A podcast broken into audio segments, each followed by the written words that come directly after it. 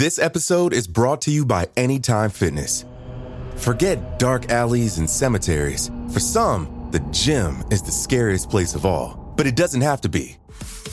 With a personalized plan and expert coaching, Anytime Fitness can help make the gym less frightening. Get more for your gym membership than machines. Get personalized support anytime, anywhere. Visit AnytimeFitness.com to try it for free today. Terms, conditions, and restrictions apply. See website for details.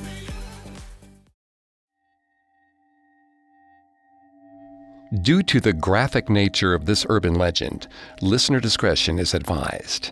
This episode includes descriptions of gore. We advise extreme caution for children under 13.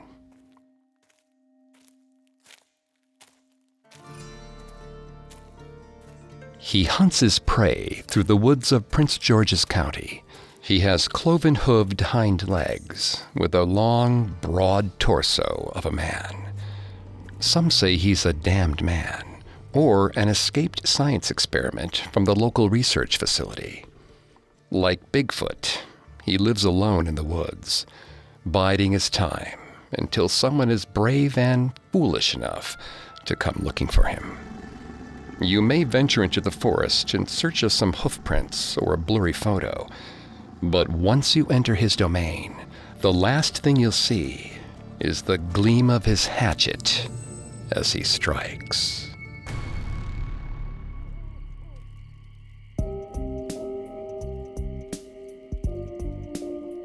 Welcome to Haunted Places, a Parcast original. I'm Greg Polcyn. Every Thursday, we take you to the scariest, eeriest, most haunted, real places on Earth and share their stories. This episode is part of our Urban Legends Halloween special. Every day for the month of October, we're presenting our spooky spin on an urban legend, then diving into the history of the horror. Like it or not, each terrifying tale contains a grain of truth. You can find episodes of Haunted Places and all other Parcast originals for free on Spotify or wherever you listen to podcasts.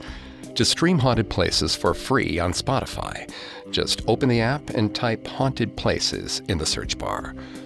At Parcast, we're grateful for you, our listeners. You allow us to do what we love. Let us know how we're doing reach out on Facebook and Instagram at Parcast and Twitter at Parcast Network. And if you enjoyed today's episode, the best way to help is to leave a five star review wherever you're listening. Today, we examine an unconventional urban legend based on the rumors of a cryptid living in the woods of Prince George's County, Maryland.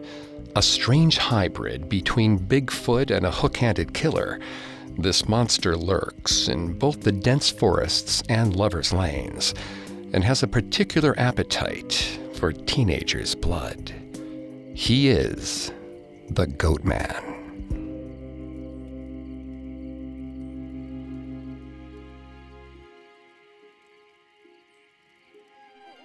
Cryptid enthusiast Mark Opsasnick notes that there are three major elements to the Prince George's County Goatman story. The goat man is always bipedal, while still being half goat. And he is always either a scientist that was transformed after an experiment with goats went horribly awry, or a hermit like creature that lurks next to the road. Fortunately for him, his curious fans are all too willing to seek him out.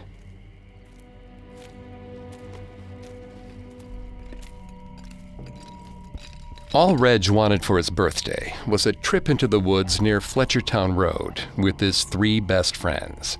Tony, Finn, and Eric were more interested in video games and parties than they were in hiking or being one with nature.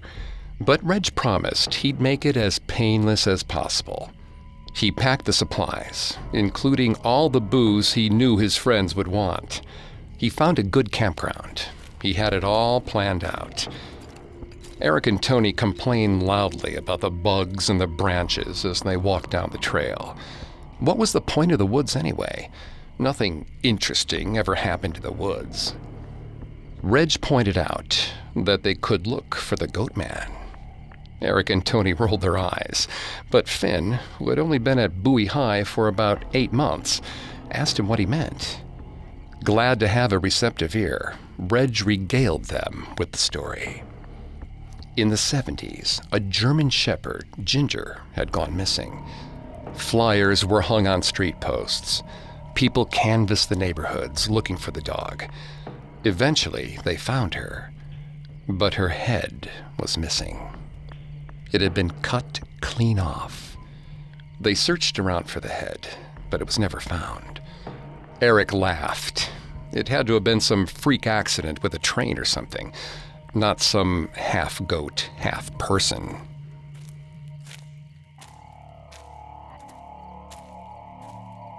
Reg had expected this reaction. Luckily, they'd reached the part of the hike he was most excited about. The Beltsville Agricultural Research Center loomed just ahead, a wall of red brick surrounded by cattle fencing. He peered down, scanning the massive fields with his binoculars. Then, something made him pause. He shoved the binoculars at Tony, pointing. Tony squinted, cocked his head. Then he handed them to Finn, who leaned so far forward to investigate, he nearly fell off the ridge. Finally, he passed the binoculars to Eric, who said he saw nothing. The boys began to argue. There was a hole in the research facility fence, a big one, a massive one. Eric suggested a cow just got excited, but Reg was unnerved. Even Tony knew the goat man was supposed to have come from here. Some kind of science experiment gone wrong.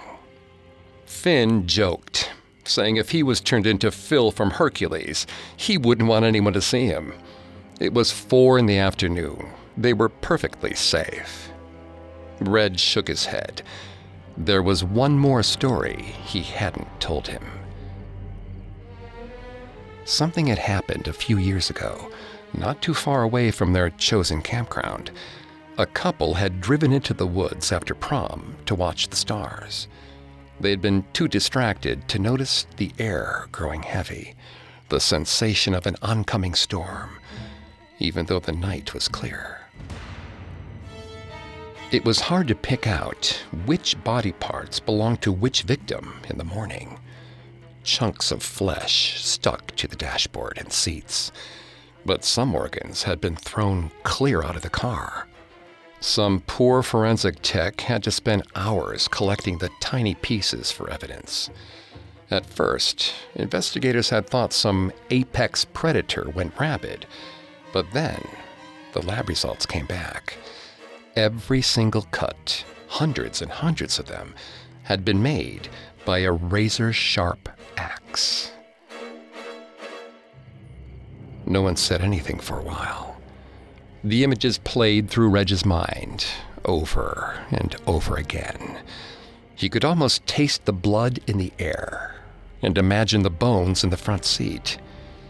The goat man had a taste for violence that rivaled the most sadistic members of humanity, a hunter in search of the most dangerous game.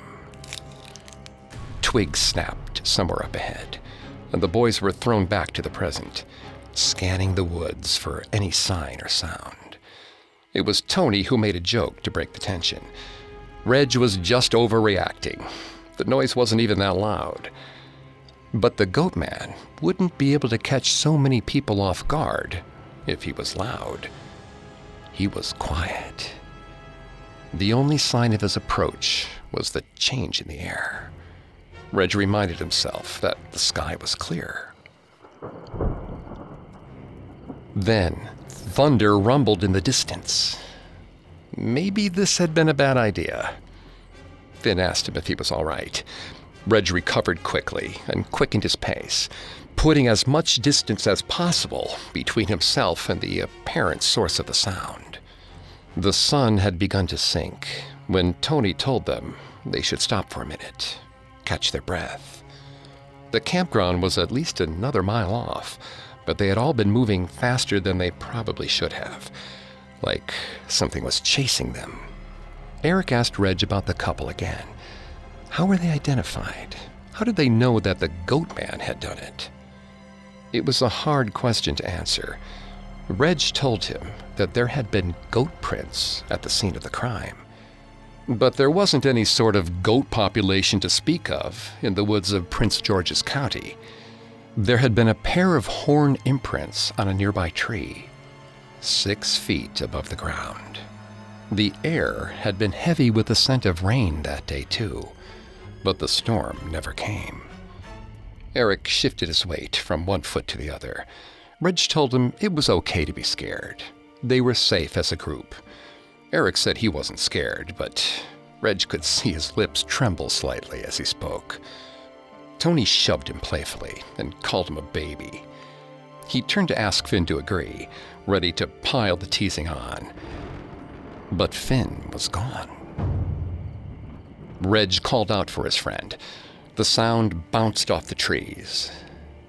No answer came. He squinted in the dying light, searching for a glimpse of Finn's artful but too long hair and Stranger Things t shirt. Dusk was falling quickly into night, and he could barely make out the brown of the trees against the black sky. They were still half an hour from the campsite, plenty of time to get lost and not find a way out. He turned on his flashlight and told Tony and Eric to stay right there. Reg dropped his pack to the ground and yelled Finn's name again, casting the small beam of light back towards the trail. There was no response. Reg took a deep breath and set off into the darkness alone, roving the light in a seamless arc across the forest. He glanced behind him. Tony and Eric were sitting on the ground, just watching him. Their eyes glowed back at him eerily. Shapeless predators in the dark. Reg turned back to the trail. He wandered to the left of it, searching the surrounding area. Fifty feet ahead of him, the light caught on a set of broken branches. The gap in them was over two feet wide and six feet tall. The Goat Man. Then, a cry in the distance. Finn. Reg took off running toward it. The flashlight cast wildly as he ran, lighting his path in frantic slashes. He called out for Finn again, and finally heard a response. Reg raced towards the noise, stumbling as branches hit him in the face. Thorns dug into his cheek. Reg didn't stop, letting them rip away at the skin until the vine broke. He caught a glimpse of Finn in the distance. Reg kept his flashlight trained on his friend's face as his feet struggled to keep up. Finn's silhouette seemed to shift as the light bounced, growing and shrinking. Finally, the trees fell away, and Finn was standing there, his tall frame folded inward in a sheepish stoop. His embarrassment at needing to be rescued was obvious. Reg asked him if he was okay. Finn pointed out that he wasn't the one bleeding. Reg wiped the blood from his face. Finn was okay. He was okay. They were okay. Finn said that he'd seen something off the path. He thought it was a wounded animal, but when he left the trail, he lost sight of both it and his friends. He said he'd been shouting for ages, it seemed like the perfect opportunity for Reg to suggest that they head home. But Finn told him that as long as the scratch on his face wasn't too bad, he'd like to continue. They had a goat man to find, right? Reg told him they should at least have some hot dogs and cider first. Maybe that birthday cake schnapps they brought as a joke. He walked him back towards the right path, arm around his shoulders. Leaves blew through the clearing as the two boys' backs receded, the forest covering their tracks. But there was something strange about Finn's footprints. They looked more like hoof prints.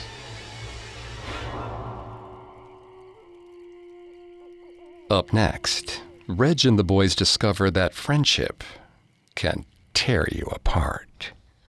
This episode is brought to you by Anytime Fitness. Forget dark alleys and cemeteries. For some, the gym is the scariest place of all, but it doesn't have to be. With a personalized plan and expert coaching, Anytime Fitness can help make the gym less frightening. Get more for your gym membership than machines. Get personalized support anytime, anywhere. Visit AnytimeFitness.com to try it for free today. Terms, conditions, and restrictions apply. See website for details. Now back to the story. Reg, Tony, and Eric were relieved to have Finn back. He hadn't found the wounded animal they'd seen, but they hoped that just meant it staggered back to some little den to recover. The boys decided to put all thoughts of the goat man behind them. No more worrying about frighteningly large holes in secure facility fences, or a satyr like killer who wanted to chop them into little bits. It was Reg's birthday, and they were going to celebrate in style. Tony heated the gas cooktop, and Eric managed to set up the tent. Finn stood off to the side, his face vacant. When Reg asked if he was feeling okay, he smiled weakly. Just tired, he said. They ate beans and hot dogs, everyone except Finn. He suddenly wasn't hungry, even after a nearly five mile hike from the car to the campsite. Reg dug at the ground with a shoe. Then he saw a massive hoofprint in the dirt. Another. Another. There were tracks around the fire. He froze for a moment, looking around at his friends. All the whispered rumors, the late night message boards, none of them had prepared Reg for this. Could the goat man shapeshift? Had he taken over one of his friends' bodies? Was that possible? Had he just seen too many werewolf movies? He told himself he was being ridiculous and settled down on a log. These were his friends. It was his birthday. The fire stung Reg's eyes. Through the tears and the smoke, Reg could see the hazy figure of Finn, flames dancing in his gaze, laughing quietly to himself. Tony knocked into Finn, beer sloshing from his cup to Finn's face. Reg shook himself, reminding himself that these were his friends. The sinister look in Finn's eyes was just his imagination playing tricks on him. He took a sip of cold water, but it tasted like ash on his tongue. Eric punched Reg in the shoulder and told him to lighten up. It was his birthday party. He should be having a good time. Eric threw a pre shaken can of beer at Tony. It exploded in his hands as he tried to catch it. The two boys' laughter echoed around the campfire. Finn only watched, a sardonic smile on his face, as Tony and Eric's roughhousing became a prolonged hug. Reg could feel Finn's eyes on him. He turned to see his friend's head cocked at a strange, unnatural angle. Reg asked Finn one more time if he was all right. He didn't say a word. Finn, or the creature using his body as a suit, studied Reg for a minute. Then he got up and shuffled into the tree line. It was half stroll and half gallop, his shape bending and stretching with each step before slipping into the shadows themselves. Reg was frozen, fascinated and horrified, feeling the idle electricity around him. The storm that would never come had come. When Finn came back, he was holding an axe. Tony was smiling, whispering in Eric's ear, when Finn grabbed him from behind, tearing him out of Eric's arms. Horns burst through Finn's skull, twisted and black. He raised the axe. Tony screamed, but no one was coming to his rescue. He yelled at them to run. Finn sliced Tony's side first. His torso split open easily, his organs pulverized by the quick and efficient strikes. Pieces of kidney and spleen fell to the ground at Tony's feet. He flailed, then he twitched. Then he stopped moving, dropping to the grass like a rag doll. Eric raced away, but the goat man followed him.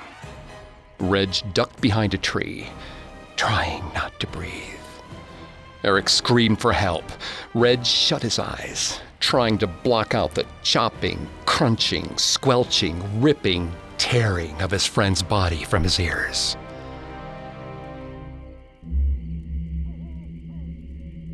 Finn. No, that thing that had been Finn knew that Reg was here. Perhaps he planned to spare him. Reg removed his hands from his ears, listening for any sign. But there was nothing. The woods were still. Crickets stopped chirping. Night birds ceased their flight. Everything held its breath. Then, Finn emerged from the darkness. His slim frame stretched and creaked to become the broad gray torso of something almost human. His legs elongated, the bones of his feet swelling and fusing into massive hooves. Coarse hair sprouted all over his body. What used to be Finn's face stretched wide. The eyes grew narrower, spreading away from the bridge of his nose as they turned yellow, the pupils turning to black handlebars. The cheekbones stretched and smoothed to bring him closer to cattle than man.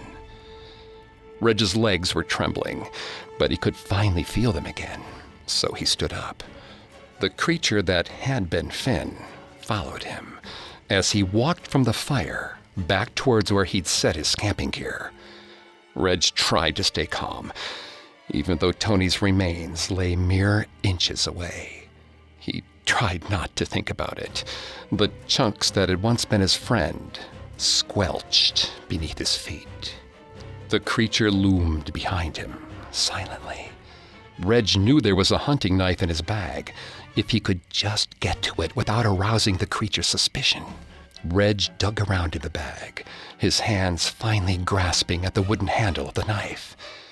But a hairy hand grabbed his leg, and a razor sharp axe opened up his back.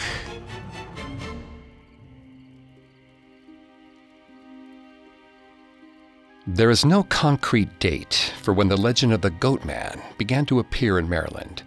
Barry Pearson, who ran the University of Maryland Folklore Archives, states that the rumors began to gain real traction in the 1950s, which also coincides with the growth of pulpy mad science narratives in American media. Prince George's County has its own potential supervillain hideout in the Beltsville Agricultural Research Center, a red bricked and white columned 6,500 acre campus where the USDA has conducted real life research into both environmental and agricultural sciences since 1910. This facility stoked the imaginations of the people living in Prince George's County due to its surprisingly stringent security standards. The United States have been waging quiet battles to protect American agricultural technology from both public and private espionage since the Second World War. For this reason, the work they did within the facility was shielded from the eyes of the public. As far as the people of Maryland knew, there really was mad science going on behind closed doors at the facility. The rumors of the Goat Man built to a fever pitch in 1971 when a German shepherd was found decapitated. The story was absurd enough to get national attention, landing in the Washington Post. Reporter Ivan Goldberg wrote Ginger, a sprightly mongrel who resembled a German shepherd, has been decapitated cleanly at the neck. The body is not found. While Goldberg speculated that the dog may have been struck by a train, several locals went on record to blame the Goat Man. Seeking out the Goat Man has become a kind of rite of passage for the youth of Prince George's County. As the story gained traction with teenagers, his chosen prey began to more strongly resemble them. As with iconic Lover's Lane urban legends like The Hook and the Boyfriend's Death, the Goat Man began to target teens who were on the lookout for a romantic rendezvous. From a cultural perspective, it's unsurprising the goat man targets young lovers. The goat has long stood as a symbol of debauchery, They're associated with wine, sex, and a general lowering of inhibitions. This is largely due to their connection with both Dionysus and satyrs in Greek mythology. While we may think of Dionysus as the merry god of wine, his followers were given to fits of inebriated savagery, running around the woods like wild animals and tearing their victims to shreds. Not unlike the Prince George's County goatman. Additionally, goats are frequently tied to the Christian interpretation of the devil. While the goat man is rarely rumored to have made a deal, he certainly punishes sinners who enter his woods, especially if they've been having sex. In many ways, the goat man is a cipher, changing his origins and form to fit in where the young believers of Prince George's County want to take him. But the crimes that have been connected to him are real. Maybe that decapitated dog really was hit by a train.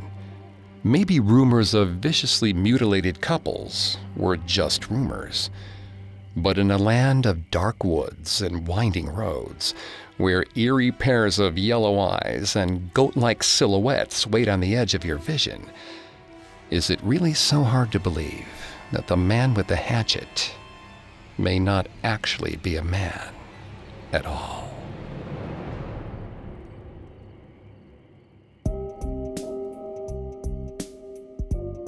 Thanks again for tuning in to Haunted Places. We'll be back tomorrow with a new urban legend, and on Thursday with a new haunted place. You can find more episodes of Haunted Places and all other Parcast originals for free on Spotify. Not only does Spotify already have all your favorite music, but now Spotify is making it easy for you to enjoy all your favorite Parcast originals, like Haunted Places, for free from your phone, desktop, or smart speaker. To stream Haunted Places on Spotify, just open the app and type Haunted Places in the search bar. And don't forget to follow us on Facebook and Instagram at Parcast and Twitter at Parcast Network. Until tomorrow, don't believe some of the things you hear. Believe all of them. Haunted Places was created by Max Cutler, is a production of Cutler Media, and is part of the Parcast Network. It is produced by Max and Ron Cutler, with sound design by Kenny Hobbs, production assistance by Ron Shapiro and Paul Mahler. Additional production assistance by Maggie Admire and Freddie Beckley. This episode of Haunted Places was written by Lil DeRitter and Jennifer Richey. I'm Greg Polcyn.